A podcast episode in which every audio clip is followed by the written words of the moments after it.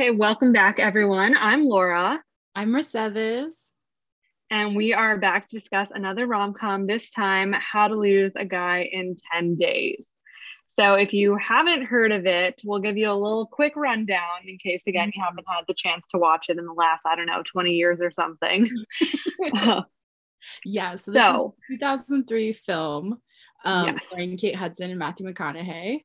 Um, Iconic duo. oh my god, such a good rom com duo. The chemistry. Kate Seriously, Hudson it's there. Anderson, who's an advice columnist, and that's kind of how this all starts up.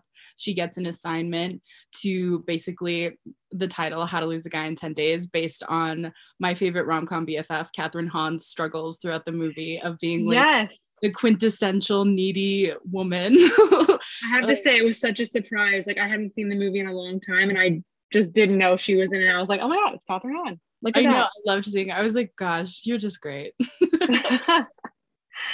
yeah. So Andy has this assignment to write how to lose a guy in 10 days. And of course, the part of the assignment also includes dating some guy in mm-hmm. real life and figuring out how to lose this guy in 10 days.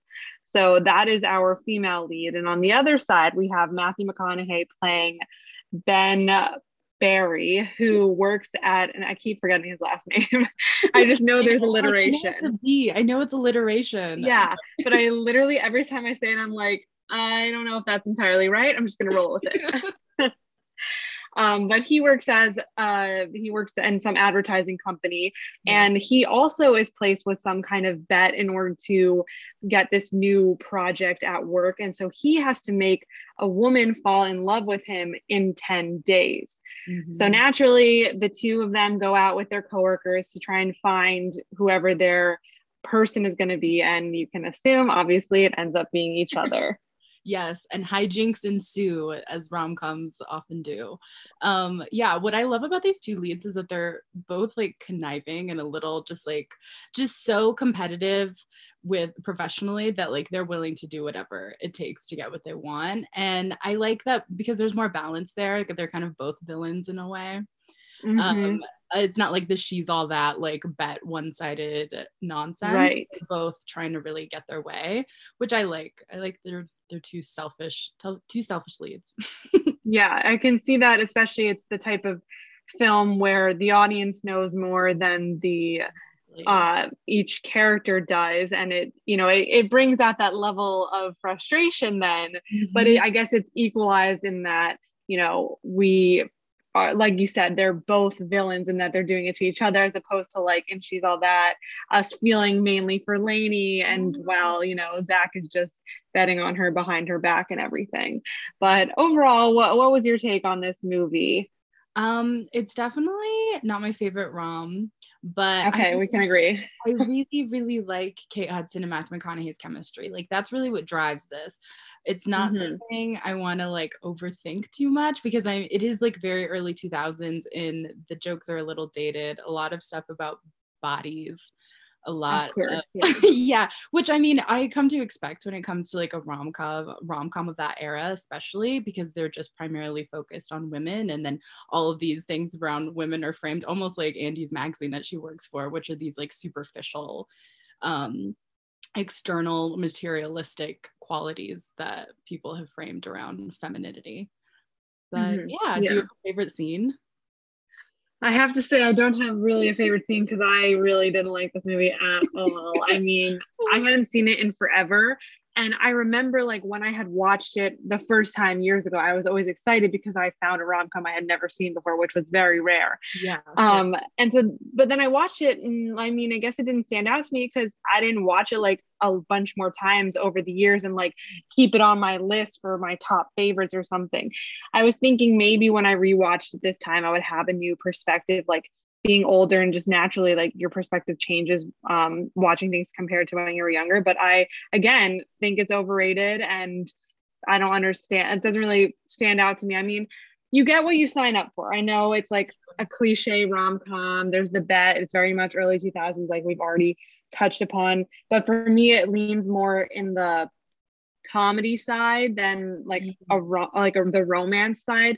Like I almost felt like there were no true moments where we got anything to hold on to and like the and made me root for the characters because we don't really know much about them past their like career aspirations and that they're both driven competitive people. But we don't know anything really about their individual dating history and experience and giving an, us anything to be like oh that's why she acts that way or oh that's why he hasn't brought anybody home and like giving us something tangible to root for yeah no that's so true and they don't know anything about each other either. Like that's exactly. the hardest part like at the end when he's chasing after her i'm like what are you looking for here? Because you really yeah. the only things they really know about each other is like how to piss each other off um mm-hmm. which says a lot but still doesn't say enough for me to like really really be there. I mean like i think my favorite moment is like when they're finally at his parents house in staten island and you're finally getting to know them a little bit. There's some kind of walls being broken down there. There's like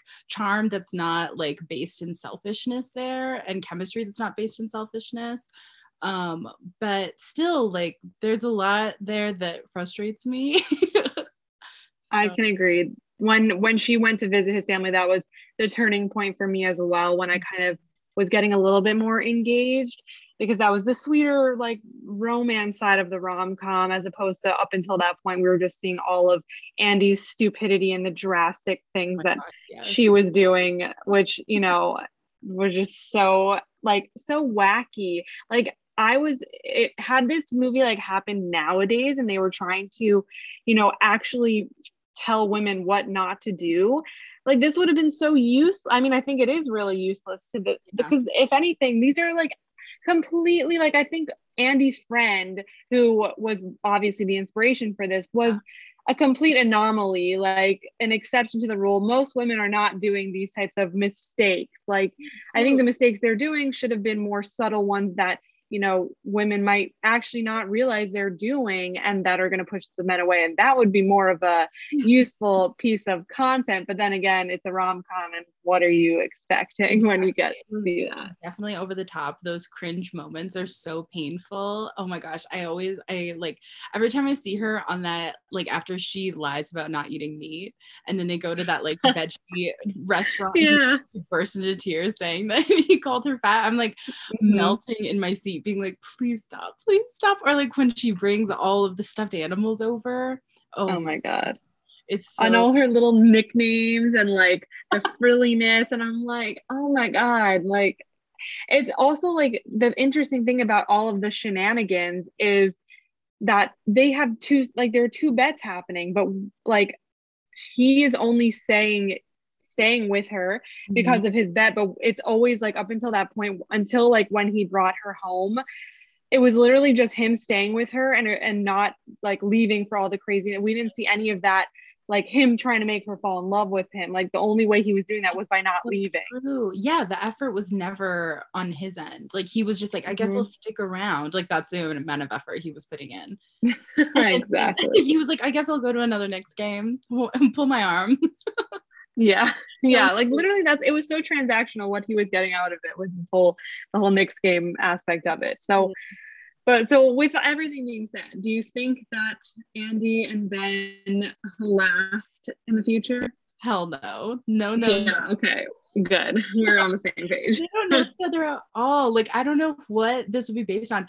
I was trying to think of it and like trying to argue for it a little bit being like well maybe they're just so competitive that they'd be like no we're gonna stay just to like spite like ourselves mm-hmm. i guess. But i mean other like they that, don't want to be the one to end it like i'm not gonna give out first kind of yeah. Exactly like their motivation would be to like keep the relationship going instead of like a work a professional motivation. But honestly i'm like go to dc girl do your thing yeah, but she was like no i'm gonna stay with this guy who i've known for literally 10 days and just they hung out so much in 10 days. Like I was thinking about it. It was like every single day you barely know this guy. Mm-hmm. That's a lot. I mean, like she I mean, that was I guess part of it, like in terms of getting the key, talking to his mother, getting a dog for the two of them, getting their little baby love fern. It's so, the love fern. Kill me. Oh my god. It was so ridiculous to me. Like for like the final scene when he's chasing through traffic to stop her and he brings the love fern. Like normally between both the love fern and uh and the whole like bullshit game and him saying like calling bullshit in that last scene Yeah. that would have normally like tugged at my heartstrings because it was more, more like a subtle romantic gesture which i am a sucker for and i think those are more like meaningful and show that you actually know the person but when you think back to it like okay what was the bullshit like meaningful to their relationship? That was literally they played a stupid card game and she fell in love with his family not necessarily him.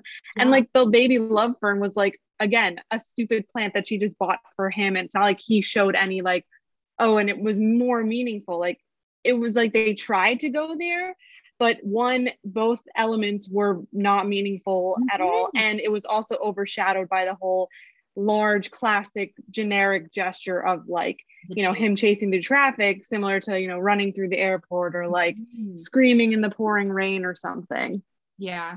I mean, the thing these two really have going for them is like they're just a hot couple.